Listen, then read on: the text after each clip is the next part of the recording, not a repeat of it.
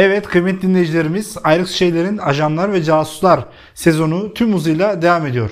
Yepyeni bir bölümle karşınızdayız. Bu bölümde sizlere kimilerine göre Kuşçubaşı Eşref, kimilerine göre Eşref Kuşçubaşı olan bir Türk istihbaratçısından bahsedeceğiz. Bu bölümde sizlere Ayrıksız Şeylerin Ayrancı stüdyolarından sesleniyoruz. Yine bana geçtiğimiz bölümlerde olduğu gibi bu bölümde de Ayrıksız Şeylerin vazgeçilmez bitirim ikilisi Emirhan ve Gökum Beyler eşlik ediyorlar. Beyler hoş geldiniz. Hoş bulduk abi. Desene merhabalar diyeyim. Tadım kaçtı. Evet kıymetli dinleyicilerimiz, bu bölümümüzde Kuşçubaşı Eşref'i konuşacağız. Ama bu bölümümüz aslında biraz sakıncalı bir bölüm. Neden derseniz Kuşçubaşı Eşref hakkında çok çeşitli araştırmalar mevcut. Çok çeşitli yazılan, çizilen çok fazla şey var. Herkes farklı bir cepheden. Kimisi kendine göre ideolojik sayıkları gözeterek, kimisi bir yandan milli mücadeleye tabiri caizse vurmak isteyerek, kimisi tam tersi bir şekilde milli mücadeleye bir söz söylemekten imtina ederek hareket etse de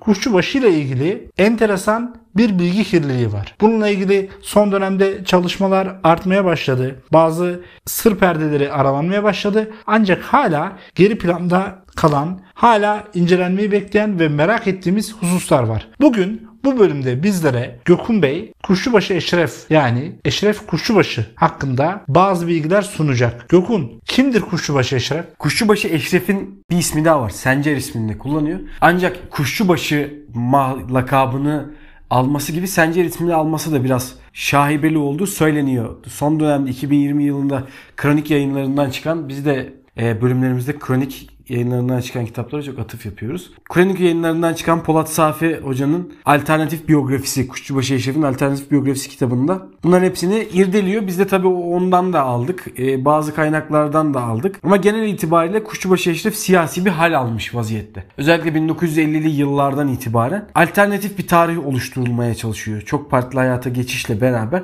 Tabii burada Demokrat Parti'yi suçlamak için söylemiyorum. Genel olarak Türkiye'de böyle bir durum var. Her hükümet değiştiğinde devlet yeniden kuruluyor, yeni bir devlet kuruluyor gibi olduğu için tarih de her hükümet değiştiğinde kendinden geriye doğru yazılıyor. İster istemez yazılıyor. İster istemez derken meşrulaştırmak için söylemiyorum bunu.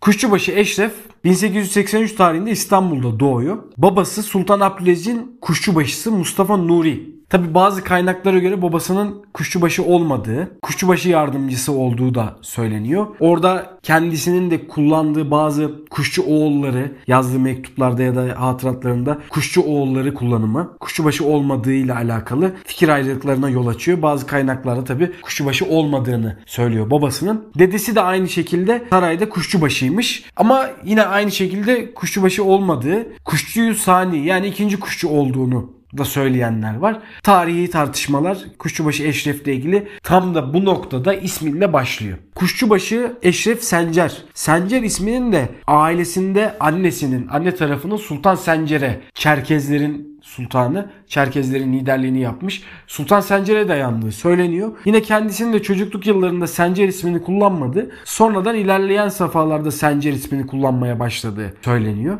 O yüzden tabi bu şekilde tartışmalarla ve iddialarla ilerleyeceğiz. Aslında biz de gördüğümüz, beslendiğimiz kaynaklardan aldıklarımızı paylaşacağız sizinle. Dediğimiz gibi Kuşçubaşı Eşref'in popülerliği belli bir süre sonra yükselmeye başlıyor. Burada da kendisinin yazdığı hatıratları manipüle etmesi, tarif etmesinden dolayı bu şekilde olduğu söyleniyor, iddia ediliyor.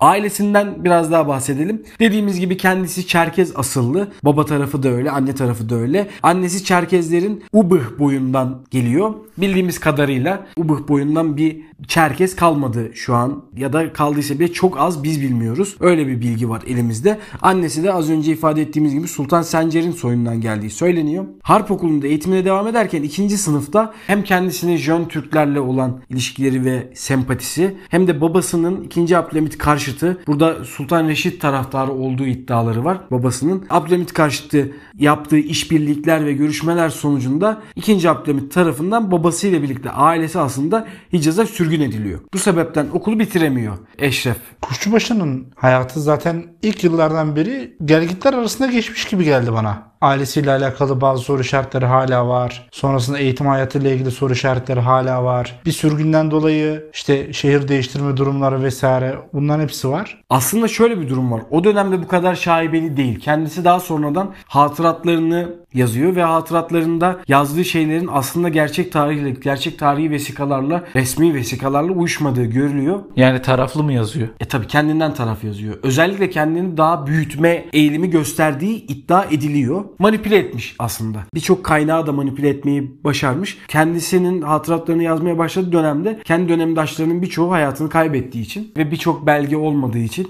böyle bir manipülasyon yapabiliyor. Burada şunu da belirtelim, dinleyicilerimizin bilgisine sunmuş olalım. Burada Kuşçubaşı'nın e, bu tarz bilgileri manipüle etmek ya da kendine göre kendini biraz daha e, yüceltmekmiş gibi göstermesinin, kendini biraz daha yüceltircesine bir şeyler yazdığını söylememizin sebebi Polat Safi Hoca'nın kitabı. Biz bu bilgiyi buradan alıyoruz değil mi? Evet. Yoksa bunlar bizim kendi çıkarımlarımız değil. Polat Sayfa Hoca'nın akademik bir kitabı var. Bu kitaptan kaynaklı bu fikre sahibiz değil mi? Kesinlikle öyle. Aynı zamanda dediğim gibi bazı kaynaklarda var. Kendi dönemdaşlarının yazdığı hatıratlarda bahsediliyor. Mesela Kazım Karabekir'in hatıratında bahsediliyor. Oraya geleceğim birazdan. Yaptığını söylediği ya da iddia ettiği faaliyetlerin devlet arşivlerinde bulunan vesikaları var. Falan falan falan kıyaslı bir şekilde gidiyor. Tarihte öyledir ya zaten. Kıyaslı, teyitli bir şekilde giderler. Gidilir. Çapraz okuma yapılır, teyit edilir bilgiler. Öyle bir durum var. Bizde aslında teyit edilmiş ve bir tarih metodolojisinin içinden geçip bilgi haline gelmiş, tarihi bilgi haline gelmiş bir eserden beslendik burada. Tabii farklı kaynaklara da baktık, itilafları gördük. Kazım Karabekir ile askeri idarede sınıf arkadaşı olduğunu biliyoruz. Kazım Karabekir'in anılarında kendisinin saray ile bağlantısından dolayı güçlü olduğunu ve bir takım imtiyazlara sahip olduğunu da yine Kazım Karabekir'in anlattığı hatıralarından biliyoruz. Harp okulunu bitiremediğini söylemiştik sürgün sebebiyle. Harp okulunu bitiremiyor ancak ilerleyen safhalarda yine hatıratlarında kendinden Miralay, Osmanlı Miralay'ı e, albayı olarak bahsediyor. Halbuki kendisi yine bilindiği üzere ihtiyat subaylığına girebiliyor daha sonradan tekrar. İhtiyat yüzbaşılığına yükselebiliyor. Ondan sonrasında olmadığını biliyoruz. Böyle bir itilaf var. Yani hangisinin doğru olduğuna dair net bir şey olmasa da iki farklı görüş var elimizde. Biz Miralay olmadığının doğru olduğunu kabul edebiliriz. Sürgündeyken, ailesiyle birlikte sürgündeyken bir yıl Taif'te kalıyor. Daha sonra firar ediyor. Kardeşi Sami Bey ile birlikte isyana başlıyor. Arabistan Yarımadası'nda Abdülhamit'e karşı bir isyan hareketi başlatıyor kendisi. Arabistan'da başlattığı isyan hareketinin de Arabistan Devrimci Komitesi adını verdiğini söylüyor. Bu kurduğu komitenin işte daha sonradan Teşkilat-ı Mahsusa'ya evrileceğini, Teşkilat-ı Mahsusa'nın aslında başladığı nokta olduğunu da iddia ediyor. Arabistan Devrimci Komitenin içerisinde çok büyük yankılar uyandıran eylemler yaptığını söylüyor. Yine kendisi anlatıyor bunu ama yine kaynaklarda Arabistan Devrimci Komitesi diye bir şeyin olmadığını, onun Teşkilat-ı Mahsusa'nın başlangıç noktası olmadığını görebiliyoruz. Böyle bir iddia da var. Aslında bu bahsettiğimiz isyan hareketleri içerisinde Arabistan Devrimci Komitenin yaptığı birkaç tane eylem var ama bunların da yalnız isyan hareketi mi, Abdülhamit'e karşı, istibdata karşı isyan hareketi mi yoksa başka bir eşkıyalık faaliyeti mi olduğuna dair şüpheler var. Yaptığı faaliyetleri şöyle sıralayabiliriz. Medine muhafızı Ahmet Şakir Paşa'nın oğlu Mustafa Vasıf Bey'i kaçırıyor. Büyük bir fidye ile serbest bırakıyor daha sonradan. Süreyyi Hümayun alaylarını her sene soyuyor. Sürekli olarak soymaya devam ediyor. Birkaç sene üst üste bunu yapıyor. Kendisi de bu şekilde anlatıyor bunu. Haç kafileleri de soyuyor. Bildiğiniz eşkıyalık yapıyor aslında. Yani haç kafilesini soyuyor. Ee, burada da yine kendisinin anlattığı şey şu: haç kafilesindeki yabancıları esir alarak Abdülhamit'e babasını bırakmasını, işte babasını affetmesini falan söyleyip oradan bir çıkar elde etmeye çalıştığına dair bir dayanak oluşturmaya çalışıyor ama kendi yazıtlarında böyle bir şey yani çok mümkün değil gibi. Çünkü Abdülhamit padişah, o sıra Eşref Sencer yirmi ve yirmi beş yaşları arasında bir tane delikanlı. Çok kuvvetli bir dayanak değil aslında. Bahsettiğim bu faaliyetlerden dolayı kendisinin devrimci komite dediği ama aslında bir eşkıya örgütü gibi de görünen, böyle iddialarda da bulunan oluşum az önce de dediğim gibi tarihçiler tarafından ikiye bölünmüş bir şekilde. Bir taraf diyor ki bunlar eşkıyaydı. Bunlar kendi namı hesabına çalışıyordu. Bir tarafta diyor ki hayır, bunlar eşkıya değil, e, devlet namı hesabına çalışıyorlardı. Orada bazı faaliyetler yutuyorlardı istibdata karşı diyor. Ya Gökum, şimdi sen de tarihçisin, bak sana bir şey soracağım. Şimdi mesela bazı konularda tarihçiler böyle bölünüyorlar ya. Hani biri diyor ki şöyle olmuş diyor, öbürü diyor böyle böyle olmuş diyor. Bunların hepsi aynı şeyleri okuyup gelmiyorlar mı? Nasıl oluyor da fikir ayrılığına düşebiliyorlar? Ben şöyle bir benzetme yapmıştım kendi yazdığım bitirme tezimde.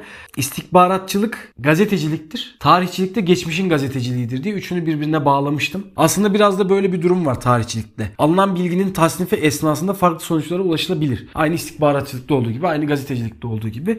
Aynı kaynaklardan beslendikleri çoğu zaman doğru olsa da farklı kaynaklardan da beslenebiliyorlar. Çapraz okuma dediğimiz az önce de bahsettik. Ben gidiyorum Kazım Karabekir'in hatıratlarında rastladığım bir meseleyi alıp irdeleyebiliyorum. Aynı meseleyi başka bir hatıratında yazmış olabiliyor. Bu iki hatıratta yazanla resmi vesikalarda geçenler bir olmayabiliyor. Orada şaibe kalıyor. Teyite muhtaç kalıyor tabii ki de. Buradan neyi doğru alacağımız, neyi yanlış alacağımız yine belgelerle, vesikalarla belli oluyor. O tasnif sürecinde yine tarih metodolojisinin iç tenkit, dış tenkit dediğimiz tenkit sürecinde belli oluyor ve ikilikler ve fikir ayrılıkları bu sebepten oluyor. Biz de zaten burada bu bölümde Kuşçubaşı Eşref ile ilgili çok fazla belirsiz durumlar söz konusu olduğu için doğrudan bulabildiğimiz kaynaklardan beslenip bu tarih metodolojisi içerisinde bunu değerlendiriyoruz. Yoksa Kuşçubaşı Eşref gibi bir karakterimiz hakkında bizim doğrudan kendi yorumlarımızı henüz katmadık. Tabii katmadık. Neticede akademik bir çalışma içerisinde değiliz. Program yapıyoruz. Bu süreç içerisinde Mustafa Kemal Paşa ile karşılaşması var. bin dokuz yüz dörtte Şam'da olduğu sürede Mustafa Kemal Paşa'nın kendisine ulaştığını ve görüşmek istediğini iddia ediyor Eşref Sencer.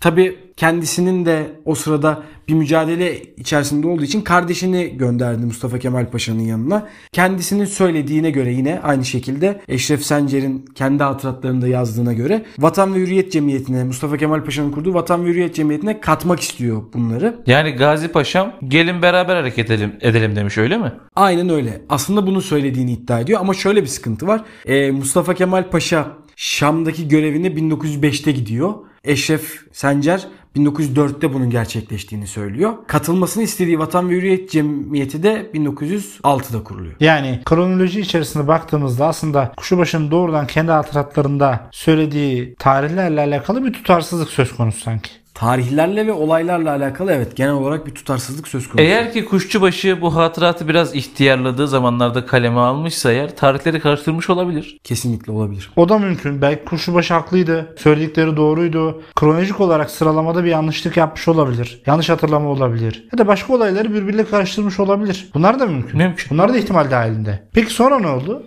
Kuşçubaşı'nı, Kuşçubaşı'nı sonra nerede bulacağız? Tabii Teşkilat-ı Mahsusa'ya katılması gerekiyor bir evrede. Oo, büyük olay. Evet. Evet. Burada da yine tabii bazı şaibeler var. Kimi kaynaklara göre Enver Paşa'ya bağlı olarak İttihat ve Terakki Cemiyeti bünyesinde kurulan Teşkilat-ı Mahsusa, kimilerine göre de Kuşçubaşı Eşref tarafından kuruluyor. Az önce de bahsettiğim gibi Arabistan Devrimci Komitesi'nin devamı olarak kuruluyor. Tabi burada da şaibeler var. Yani Enver Paşa'ya bağlı olarak kurulduğunu biliyorum. İttihat Terakki Cemiyeti'nin içerisinde, hatta İttihat Terakki Cemiyeti'nin dağılmaya başladığı evrede devamın niteliği de, yani çok büyük bir oranda değil tabii ki ama bir oranda da devamın niteliğini taşıyor. Eski iddiatçılar kuruyor çünkü. Kara vasıf falan var Teşkilat-ı Mahsusa'nın içerisinde. Zaten Teşkilat-ı Mahsusa'yı da eski iddiatçılar kurar. Cumhuriyeti de eski iddiatçılar kurar. Bir şey kuruluyorsa hep eski iddiatçılar kurar. Çok kurucu bir ekip. Ellerinden geliyor çünkü. Kesinlikle öyle. Böyle bir iddia var. İlk başkanı olduğu iddiası tabii ki var. Ama bu iddianın doğru olmadığına yönelik iddialar da var. İşte bazı kaynaklara göre de Sina, Arabistan, Kuzey Afrika'nın müdürü olduğunu söyleniyor. Teşkilat-ı Mahsusa'da bu bölgelerin müdürlüğünü yaptığı söyleniyor ama bunun da doğru olmadığına dair iddialar var. Kuşçubaşı Eşref Sencer'in sadece Teşkilat-ı Mahsusa'nın bir üyesi olduğu, bunu biliyoruz. Üye statüsünde Teşkilat-ı Mahsusa'da görev yapıyor. Peki bu Teşkilat-ı Mahsusa tam olarak ne iş yapıyor? Teşkilat-ı Mahsusa konusunda da tabii çok şaibeler var. Kimisi diyor ki Enver Paşa Talat ve Cemal Paşa'yı takip ettirip kontrol altında tutmak için kurdurttu. İşte kimisi işte diyor ki böyle istihbari faaliyetlerde bulunması için kurdurttu ama bunların çoğu asılsız. Teşkilat-ı Mahsusa aslında İttihat Terakki Cemiyeti'nin devamı niteliğini de görebiliriz. O dönem İttihat Terakki Cemiyeti'nin yürüttüğü bazı faaliyetleri de yürütmeye devam ediyor ve aslında asıl işin istihbari faaliyetler olmadığını biliyoruz. Ama bir yandan da istihbari faaliyetlerle ilgili Teşkilat-ı Mahsusa'nın çalışma yürütmediği söylenemez. E tabi söylenemez ki önceki bölümlerde anlattığımız İngiliz Kemal de Teşkilat-ı Mahsusa'nın bir üyesiydi. Yani ufak tefek unsurlarla, istihbaratçılarla, istihbarat uzmanlarıyla, ajanlarla bir takım bilgi akışı sağlanıyor teşkilat içerisinde ama dediğim gibi asıl ana harita karakter işinin istihbari faaliyetler olup olmadığına dair net bir bilgi şu an elimizde yok. Hemen araya girmek istiyorum. İngiliz Kemal kim diye merak edenler olduysa eğer bu sezonumuzun önceki bölümlerine bir göz atmalarını tavsiye ederim. Yine bu noktalarda Kuşçubaşı Eşref'le ilgili kahramandı diyenler, yalancıydı, sadece kendini büyütüyordu diyenler arasında büyük, hararetli bir tartışma var. Biz üzerimize düşeni yapıp elçilik yaparak bunları size aktarmaya çalışıyoruz. Kuşçubaşı Eşref ne olursa olsun bizim tarihimizdeki karakterlerden bir tanesi. Bu bir gerçek. Biz Kuşçubaşı Eşref'in memlekete bir hayra dokunduysa seviniriz, överiz. Memlekete bir hayra dokunmayıp zarar dokunduysa da üzülürüz ve yereriz. Ama bu elimizdeki kaynaklara baktığımız zaman da bir çelişki var. Doğrudan ne yerebiliyoruz ne de doğrudan sevebiliyoruz. Çok göklere çıkartabiliyoruz. bin dokuz yüz on bir yılında Trablusgarp'ta Enver Paşa ve diğer iddiatçılarla birlikte direniş örgütlemek için de çalıştığı iddia ediliyor. Orada Mustafa Kemal Paşa da vardı biliyoruz. Bize e, ilkokuldan beri anlatılan Şerif, gazeteci Şerif takma adıyla Trablusgarp'ta faaliyetler yürüttüğünü biliyoruz. Bunlar e, bildiğimiz bilgiler yani. Bunlar şaibeli şeyler değil. Orada Enver Paşa ve Mustafa Kemal Paşa ile birlikte görev aldığına dair kendi anlatıları var. Ancak orada da şöyle bir sıkıntı var. Kendisi yine anlattığına göre Kuşçubaşı Eşref'in Trablusgarp'a gitme kararı alındıktan sonra bir evde toplanıp Enver Paşa, Mustafa Kemal Paşa, Eşref ve birkaç iddiatçı da meseleyi tartıştıklarını falan söylüyor ama şöyle bir durum var. Yine Polat Safi Hoca'nın çalışmalarından edindiğimiz bilgiye göre o süre zarfında Kuşçubaşı Eşref'in Anadolu'da at sattığını ya da ticari faaliyetler yaptığını, bu harekatın planlanmasından yaklaşık bir ay sonra İstanbul'a geldiğini öğrenebiliyoruz. Tabi sonradan Trablusgarp'a gittiğini de biliyoruz. Mustafa Kemal Paşa ile ilgili oradaki birkaç anlattığı şey var. Kendisinin rahatsızlandığını, rahatsızlandığı için bir buçuk iki ay geç gittiğini falan söylüyor. Ama tabi öyle bir şey de yok. İki hafta geç gidiyor kendisi. on beş gün hastanede yatıyor o meseleyle ilgili. İşte attan düştüğü gibi bir rahatsızlanma sebebi var Mustafa Kemal Paşa'nın. Geldiğini biliyoruz. Oraya gittiğini, orada bir takım faaliyetler yürüttüğünü biliyoruz. Yine bu şaibelerinde Eşref Kuşçubaşı'nın kendini büyütmek için yazdığı iddia ediliyor. Polat Sayfa Hoca tarafından ve aynı görüşte olan akademisyenler tarafından. Kemal Paşa'nın Kasrı Harun muharebesinde başarısız olması sonucunda hazırladığı raporda da Eşref Bey'in geçtiğini görebiliyoruz. Burada da şöyle bir durum var. Yine Eşref Kuşçubaşı'nın kaynaklarında, yine Polat Sayfa Hoca'nın çalışmalarından öğrendiğimiz kadarıyla Eşref Kuşçubaşı'nın kaynaklarında o muharebede gidip Mustafa Kemal Paşa'ya yardımcı olduğunu, işte onu orada çıkarttığını, bir süre aynı çadırda kaldıklarını, o sırada da işte Mustafa Kemal Paşa'nın durumunun, haliyeti rüyesinin iyi olmadığını, onu telkinlediğini, sürekli teskin ettiğini falan anlatıyor. Ama kaynaklara baktığımız zaman şöyle bir durum var. Mustafa Kemal Paşa Kasr-ı Harun muharebesinin başarısız olmasının sebeplerini yazarken Arapların korkak olduklarından, savaşmadıklarından falan filan bahsedip devamında da sonlara doğru Eşref Bey'in yardıma gelen kuvvetlerinin uzakta kalıp yalnız bir iki mermi attığını ve bu sebepten aslında daha ağır bir yenilgi yaşadıklarını bahsediyor. Bu da Genelkurmay'ın arşivlerinde, kayıtlarında rapor hala durmakta. Hala açılıp bakılabilir. Ee, böyle de bir durum var. Yani karşılaştırma şaibelerde böyle bir durum var. Gerçek yine burada çarpıtılmış durumda ama tabi burada sadece kötülerden bahsettik. Kuşçubaşı Eşref'in e, sürekli olarak bir şeyleri çarpıttığı gibi bir algı çıkmasın. Tabi bu da var, görüyoruz ki. Ama Kuşçubaşı Eşref'in yaptığı ve gösterdiği önemli faaliyetler de var. Bunlardan bir tanesi bin dokuz yüz on iki yılında ikinci Balkan Harbi'nde yine Enver Paşa ile beraber kardeşi Sami Kuşçubaşı ile Hacı Sami de derler. Cihangiroğlu İbrahim, Süleyman Askeri de var bu ekibin içerisinde. Çoruh, Tekirdağ, Malkara, Hayrabolu ve Edirne'nin kurtuluşunda büyük hizmetleri var kendisinin. Aynı yıl içerisinde bölgede bölgenin ileri gelenleriyle birlikte e, Batı Trakya Bağımsız Hükümeti adında ilk Türk Cumhuriyeti'nin kurulmasında büyük rol oynadığını da biliyoruz. Oradaki önemli isimlerdenmiş. Bu yaptığı faaliyetlerden biri. Yine bundan sonra Yemen'de görev aldığını biliyoruz. Tabii kaynaklar yine burada ufak ufak şaibeye düşmeye başlıyor.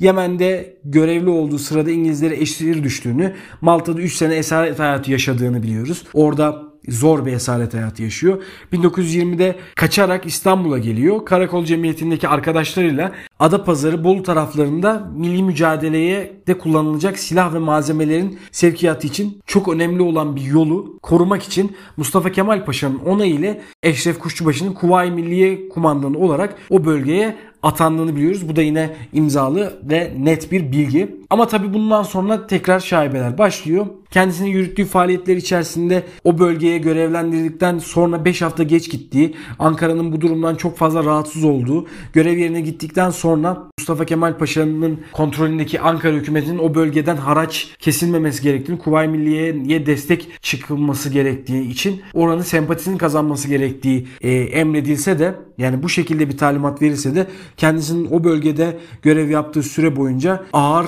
haraçlar topladığı biliniyor. Onu denetlemek, yaptığı ve yol açtığı sorunları gidermek için Ankara'da Mahmut Hendek Bey gönderiliyor. Çıkan sorunlar neticesinde Eşref Bey buradan kaçarak Geyve civarında Çolak İbrahim'le beraber başka bir faaliyet alanı oluşturup kendine başka faaliyetlere başlıyor. Burada da tabii yine Polat Safi Hoca'nın kitabında gördüğümüz üzere haraç kesmek gibi faaliyetler bahsediliyor. Bir saniye, bir dakika, bir dakika, bir dakika. O da istihbaratçı değil mi ya? Abi inşallah. Ya inşallah öyledir. Biz hep, biz hep öyle tanıdık. Sevdik, bildik. Tabii tabii, evet. Türk tarihinde büyük bir isim olarak gördük. Kuşçubaşı, Kuşçubaşı. İdol aldık çoğu zaman kendimize. Yani kimse yokken Kuşçubaşı Eşref vardı kardeşim. Yemen'e kim gönderdi Kuşçubaşı Eşref'i? Madem bu adamın böyle şaibeli bir istihbaratçı geçmişi var da Teşkilat-ı Mahsusa'nın içerisinde de, tamam Teşkilat-ı Mahsusa dedik, bir istihbarat örgütü değil. Ama Yemen'e kim neden gönderiyor bu adamı? Ya da Arap Yarımadası'na bu adamı kim neden gönderiyor? Ya da bu gittiği zaman ne yapıyor? Ben şöyle bir yorum yapmak istiyorum artık. Bu değerli akademisyenlerin eserlerinden, çalışmalarından bazı hususlara değiniyoruz ama bir de şöyle bir şey var. Kardeşim, Türk gencinin içinde, sinesinde bir yerlerde Kuşçubaşı Eşref'in büyük bir istihbaratçı olduğu, büyük bir Türk istihbaratçısı olduğu, büyük bir iddiatçı olduğu, büyük bir Türk milliyetçisi olduğuna yönelik bir hissiyat hala var mı? Hala var. Sadece bu hissiyata dayanarak bunu söylüyorum. Gerçekler benim hissiyatımla örtüşmeyebilir. Gerçeklerin benim hissiyatımla örtüşmediği yerde ben bilime inanır mıyım? İnanırım. Ama gene de içimde bir ukde kalır mı? Kalır. O yüzden diyorum ki arkadaş, bu adam buralara niye gitti o zaman? Keyfine mi gitti? Ya da çok özür diliyorum, amiyane, ta amiyane bir tabir olacak ama babasının hayrına mı gitti bu adam Arap Yarımadası'na, Arap çöllerine, Yemen'e, Kafkasya'ya, oraya, buraya, şuraya, buraya? Bütün bilgiler teyite muhtaç mı? Elde ettiğimiz kaynaklardan, okuduğumuz, çalıştığımız kaynaklara göre bütün bilgiler teyite muhtaç mı? Evet, muhtaç. Ama gene de bana bunların hiçbiri, bunların olmadığı izlenimini, yani tamamen hepsinin yalan, palavra olduğunu, Kuşçubaşı'nın bir istihbaratçı olmadığını, Kuşçubaşı'nın Türk devletine bir katkısının olmadığını, Kuşçubaşı'nın baştan aşağı yalan söylediğini, Kuşçubaşı efsanesinin aslında bir efsane değil, palavralardan ibaret olduğunu, bunların hiçbirisi bana açıklayamıyor. İçime sinmiyor benim. Abi şunu söylememe müsaade et. Allah bilir senin sorduğun bu sorunun cevabı da şaibelidir. Hayda. O şaibeli, bu şaibeli. Kardeşim, yani bu şey mi? Rüya içinde rüya, sanki Inception. Bu ne ya? Ona başlangıç diyelim de telif yemeyelim. Artık biraz duygularımı dışa vurmanın zamanının geldiğini düşünüyorum. Biz Türk gençleri olarak Kuşçubaşı Eşref nickname almak için sıraya giren insanlar sosyal medyada ya. Tabii tabii. Kuşçubaşı Eşref bir, Kuşçubaşı Eşref bir sıfır, Kuşçubaşı Eşref sıfır sıfır bir. Ya da Kuşçubaşı Eşref sıfır sıfır yedi. yedi de olabilir. Ben sana katılıyorum abi. Son derece katılıyorum. Böyle bir durum var. Tabii zaten bu tarihi karakterin de öyle bir durumu yok. Yani hiçbir şey yapmadı. Kesinlikle vatan hainiydi, yalancıydı falan gibi bir durumu yok. Bizim şu an iş, bu konuları teker teker işlememizin sebebi gündemde, iki bin yirmiden beri gündemde bunun olması. Çünkü Polat Safi Hoca bir kitap yazdı. Bir ilki başlattı aslında. Evet, kesinlikle bir ilki başlattı. O yüzden şu an biz bunları ele alıyoruz. Tabii daha derin çalışmalarda, daha kapsamlı ve daha önemli, daha akademik çalışmalarda yine Kuşçubaşı Eşref'in yaptığı, belki istikbari faaliyetleri, milli mücadeleye kattığı katılımlar ve sağladığı faydaları da ele alabiliriz. Ama bizim şu an bu noktada bunları incelememizin sebebi dediğim gibi şaibelere ve e, meselelere dokunmak. Tabii bir de şöyle bir şey var. Polat Sayfa Hoca eline sağlık, böyle bir araştırma yaptı, bunu yazdı, biz de okuduk, tamam, ama ya belki yarın bir gün başka bir kaynak çıkacak. Başka belgeleri karşılaştırmalı olarak ele aldığımız zaman onlar doğrulanır nitelikte olacak ve gerçekten Kuşçubaşı Eşref'in yaptığı istihbarat faaliyetlerine yönelik bir şey bulunacak. Bu da olabilir. Çünkü bilim bugün oldu, yazdım, bitti, bu budur. Böyle bir şey değil. Tarihçilik de böyle bir şey değil. Bunun akabinde yeni bir evrak çıkarsa, yeni bir vesika çıkarsa ne yapacağız? Bundan öncekileri çöpe atamayacağımız gibi o evrakı da çöpe atamayız. Bu sefer onu yeniden değerlendireceğiz. O yüzden burada kıymetli dinleyicilerimize bunu ben tekrar söylemek istiyorum. Burada hem söylediklerimiz hem yorumladıklarımız hiçbiri kesin karine teşkil edecek olan şeyler değil. Çünkü bu bir sosyal bilim. Bu sosyal bilim zaman içerisinde yeni evraklarla, vesikalarla kendini değiştirecek, değiştirebilir, yeni bir bilgi bulduğumuz zaman bu konu hakkında farklı bir yorum yapabiliriz. Kesinlikle öyle. Kaldı ki istihbaratçı olarak bahsedersek bu şaibeler de aslında bir noktada kabul edilebilir ölçüye geliyor. Çünkü bir istihbaratçının doğrudan doğruya doğru, doğrudan doğruya kesin bir bilgiyle şunu yaptı ya da bunu yapmadı diyemememiz gerekiyor. Faaliyetleri gizli oluyor. Bu noktada şuraya da tekrar bir parantez için aslında Kuşçubaşı yaşarken bir sıkıntımız yok. Kuşçubaşı Çerkez Ethem gibi, işte Yakup Cemil gibi bir karakter ve bir şekilde mücadelenin içerisinde yerini bulup mücadeleye katkı sağlamaya çalışıyor. Bizim asıl meselemiz tarihi kaynaklarda Kuşçubaşı araştırıldıktan sonra ve hatta Kuşçubaşı bir dönem işte sürgüne tekrar gönderiliyor. Sonra geri geliyor falan, böyle bir durum var. Birazdan anlatacağım bunu da. O dönemde kendi kaleme aldığı hatıratlarının gerçekteki vesikalarla ve e, tarihi belgelerle, diğer hatıratlarla uyuşmamasından dolayı böyle bir şaibe var şu an. Yoksa Kuşçubaşı ile ilgili genel bir şaibemiz yok. Yani, kendi anlattıklarıyla tarihi vesikalar uyuşmuyor. O yüzden diyoruz ki hakkında bazı şaibeli bilgiler mevcut. Polat Safi Hoca'nın kitabı da, zaten kitabın ismi de sanırım bu yüzden Kuşçubaşı'nın alternatif biyografisi. Yani aslında öyle değil de bakın böyleydi demek istemiş bence hoca. Bu yüzden böyle konuşuyoruz. Bence biz olaya şöyle bir pencereden bakalım abi. Diyelim ki Kuşçubaşı bir takım istihbari faaliyetlerin içerisine girmiş olabilir ve o kadar iyi çalışmış, o kadar temiz, o kadar gizlilikle hareket etmiş ki bulamıyoruz. Neden olmasın ki? İnşallah böyledir. Tabii bunların bilimle bir alakası yok. Onu da söyleyeyim. Bunlar tamamen temenni. yirmi üç Nisan'da Kuvayi Milliye'den istifa ediyor kendisi. Artık tamam diyor. Benim burada miadım doldu. Nasıl ya? Kuvayi Milliye'den istifa mı ediyor? Evet. Kuvayi Milliye'deki görevine son veriyor. Dilekçeyle mi? Bakıyor. Ya sözlü mü, dilekçeyle mi artık? Tarih sayısı var mı kardeşim o dilekçenin? Ben inanamıyorum. Tabi Polat Sayfa Hoca'nın kitabında bu husus belirtiliyor. İstifa kelimesine takılındı galiba. Yani oradaki görevi son buluyor. Onu demeye çalışıyorum. Nasıl son buldu çok da önemli değil. Çünkü vatanperverlikten istifa edilmez Gökum. Kesinlikle, kesinlikle. Bundan sonra kendisi gibi Çerkez olan Çerkez Ethem'in birliklerine katılıyor. Milli mücadeleye karşı Çerkez Ethem'le, tabi biliyorsunuz, İsmet İnönü'nün e, bir sürtüşmesi var. Kabullenemiyor İsmet İnönü'nün e, kendisinden üst bir mevkide olmasını. Ama tabi düzenli orduya geçildi gibi durumlardan dolayı Çerkez Ethem'in üzerinde bir okullu komutanın olması gerekiyor. Ankara valisini idam etmeye çalışması falan var. Ankara hükümetiyle bir ters düşme söz konusu Çerkez Ethem'le. Çerkez Ethem birliklerine katıldıktan sonra milli mücadeleye karşı hareket etmeye başlıyorlar beraber. Gökum, bölüyorum ama belki Kuşçubaşı burada Çerkez Ethem'in yanına sızdı. Hiç. Belki Teşkilat-ı Mahsusa onu orada görevlendirdi. Çerkez Ethem'i zayıflatması, Ankara'nın iradesini güçlendirmesi için. Ne belli? Kime göre? Neye göre? Nereden? Hiç. Tabii elimizde bu konuyla ilgili bir belge olmadığı için akademik anlamda hiçbir değeri yok bu iddiaların. Çerkez Ethem'in birinci. İnönü Savaşı'nda Yunan kuvvetlerine destek vermesi ve sonrasında Yunan saflarına geçmesiyle birlikte Eşref Kuşçubaşı da bin dokuz yüz yirmi bir yılında Yunan tarafına geçiyor.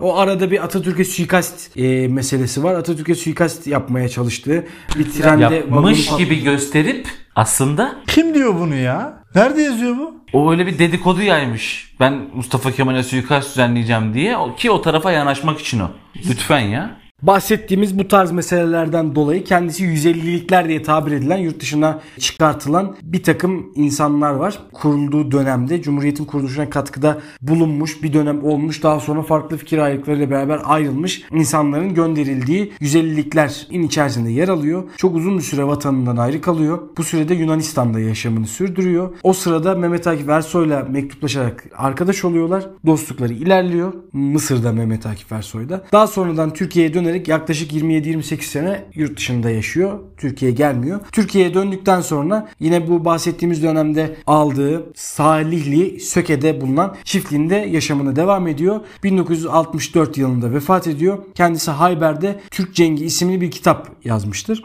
E tabi tarih biliminin ve tarihçilerin görevi de tarihi karakterleri yargılamak, onlara bir ceza vermek değildir. Olan olayları edindiği vesikalar, edindiği belgeler ve bulgularla beraber ortaya koymak ve insanlara en doğru şekilde yansıtmaya çalışmaktır. Dediğimiz gibi son gündemde Polat Safi Hoca'nın yazdığı kitapla beraber böyle bir Kuşçubaşı Eşref portresi çizildiği için biz de istihbarat sezonunda, ajanlar ve casuslar sezonunda bu konuya bu şekilde değinmiştik. Doğru olacağını düşündük. Tabi bu konuyla ilgili yine daha çok merak edenler birçok kaynağa ulaşabilirler. Doğrudan alıp Kuşçubaşı Eşref'in hatıratlarını okuyabilirler. Polat Safi Hoca'nın kitabını okuyabilirler.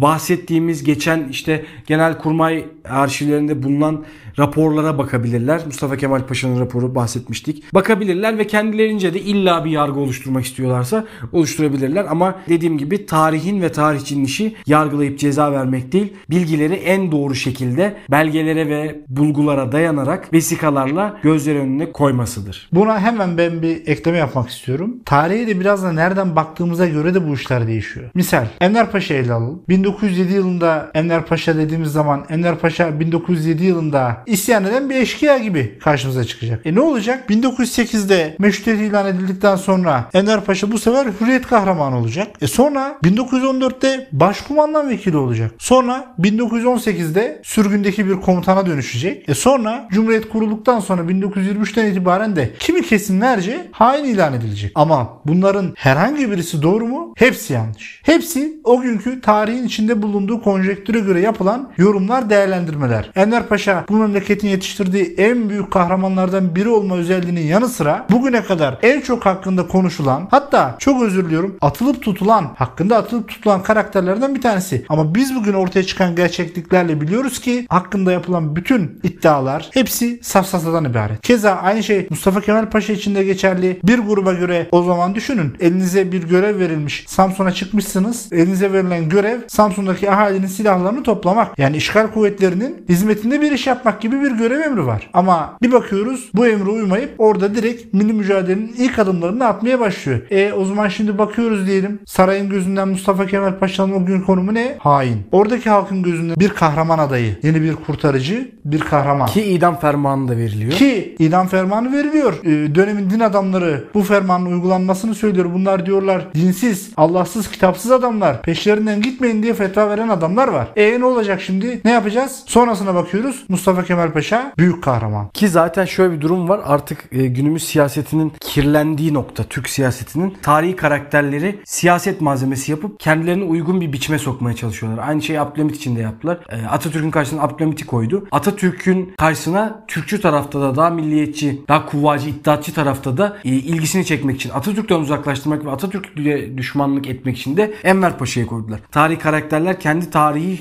şartları ve olguları içerisinde kalmalıdır ve hiçbir siyasete malzeme edilmemelidir. Hiç kimsenin karşısına konulup hiç kimseyi, hiç kimsenin muadili olarak göstererek tarihi yeniden yazmaya kalkışılmamalıdır. Kalkışanlara da tarihi bir ders verilmelidir.